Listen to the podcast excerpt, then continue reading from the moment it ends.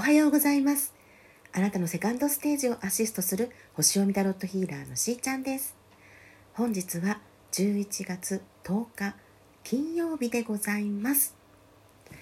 はい。今日はですねとても、まあ、縁起の良い開運日幸運日のねお話とそして11月13日にやってくるさそり座新月のお話をしたいと思います。ねえー、いつもあの1週間高次元メッセージねそちらは恒例となっておりますので日曜日に配信いたします。はいでは早速なんですけれども今日は11月10日ということでですねあの、まあ、大安なので、まあ、大安吉日っていうのもねもちろんあるんですけどもその他に寄宿日大名日母葬日というねラッキーデーが重なってている、まあ、幸運になっております。もう皆さんご存知の通りね大安っていうのはね、まあ、吉日なんですけれどもあの寄宿日って聞いたことありますかね？あのね漢字は鬼と書きますね。木鬼宿る火って書くんですけども鬼が宿にいて外に出歩かないと言われてるんですよ。うん、なので、まあ、鬼が家にいて出てこないので邪魔されないっていうふうにね言われてるんですよね。皆さんがこう思ってることをスムーズに行動に移せたり邪魔が入らないのでうまくいきやすいそうなんです。この日に引っ越しをねするといいですよとか運が開けますよって言ったり、まあ、するんですけども、まあ、ただしっていうねところがありまして寄宿日はあの、まあ、家にね鬼がいるわけですから あの結婚とか婚姻に関することだけはまあ避けた方がいいそうなんですよね。私これ2年前ぐらいにね初めて知ったんですけど、まあ、寄宿日があるのは知ってたんですけどそうかっていうね結婚とか婚姻に関することまあねそう、まあ、家に結局鬼がいるからあのお嫁入りしたねものが家の中で鬼に遭遇してしまうなんて言われていて、まあ、そういう考えからねあの、まあ、避けた方がいいですよと言われているそうなんです。でまあ、さらにね、えー、大きく明るい日と書いて大明日。でこれは天が、まあ、天国の天ね天が明るく全てを照らしてくれる縁起の良い日ということで旅行や、まあ、建築引っ越しね吉日でございます。またあの移動の時に使っている車そういった車の納車日にも選ばれたりしますよね。そして母葬日なんですけれどもこれはですね漢字で書くと母の蔵の日って書きますね。はい、まあ、母親が子供をね育てるように天が人を慈しむ日と言われています。ねえ。優しいこう愛を感じる日ですよね。なので新しく始めたことがいい方向に育ちますよとかね育っていくそんな日にね物事を始めるといいと言われています。もちろんま結婚式入籍引っ越し、ね、こういったことにも最適な日だと言われているのでねまあ、数字から見ても11月10日でしょ？これ1110って、まあ、なるんですよね。うん、でこれはまあ111のこのゾロ目のエネルギーをですねゼロが強めるというような見方も実はできるんですね。はい、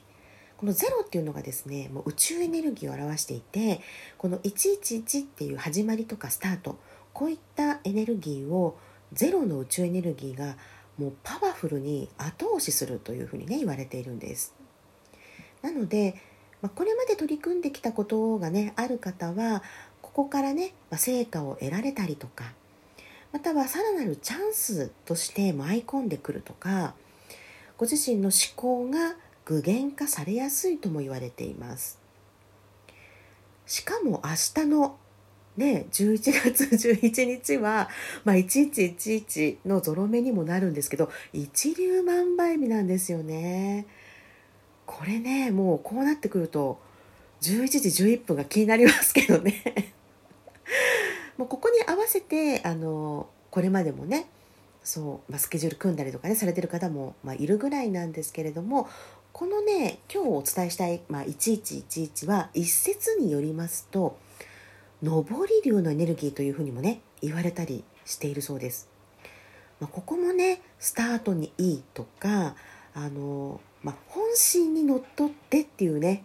もうあの前提がありますけど前向きな一歩を歩み出すと開運されますよとか金運上昇にいいですよとか言われたりねしています。やはり大事なのは、まあ、ポイントとしてはですね自ら積極的に動いていくっていうことなんですね。うん、あと、まあね、この後の新月の時にもねお伝えすると思ってたんですけど思い切ってた、ね、あのこれまでの例えば足かせネガティブ、うん、悩み そういったものを断ち切って思い切って行動に移すっていうねところなんです。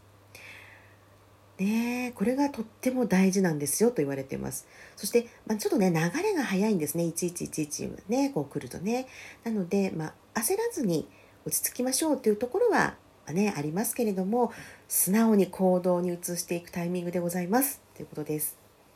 まあ、さらにね、翌日11月12日も一粒万倍日ですし、翌日の13日になるとさそり座新月ですよってことなんです。続いてるでしょ。ねでここからはですね、まあ、新月のねお話ししたいと思うんですけどもそうさそり座の新月っていうことでですねねもうさそり座っていうだけでもこう自分の内側とね対峙して内面を掘り下げるのにとてもまあね適しているとか、まあ、必然的にそういうふうになっているともね言われてますけどもここやはりねあの新月ですしやっぱ新たな気持ちでスタートするっていうのはもう変わらずね新月の特徴なんですけどやはり自分の本音本心に基づいてっていうところがね前提にありますよって先ほど言ったようにそれをするのにもダイレクトにさそり座新月味方になってくれます。はいでさらにはですねもう12月の22日って冬至が来るんですけどもね、どんどんどんどんそこに向かってこう陰の気がねどうしても強まっていきます。でより自分の内側とかね、えー、精神性の部分とかそういったものをねやっぱ問われてくるんですよね。うん、だからこそあの本当に自分はね何をしたいのかなとかどう生きていきたいのかとかそう、まあ、お仕事においてもね、うん、ここからっていうところをしっかり見たいこれからを築き上げたい。だからこそ今の自分の内側っていうものをしっかりね見ていただきたいっていうねタイミングなんです。もう言うならば本当根本的な変容を促されてるんではい。もう大転換期のねもう連続ですよねこの期間ね。でどんどんこの、まあ、101112とそれが、まあ、この3ヶ月でどれだけ本来自分の思っていた気持ちにのっとって忠実にねそう行動に移していけるか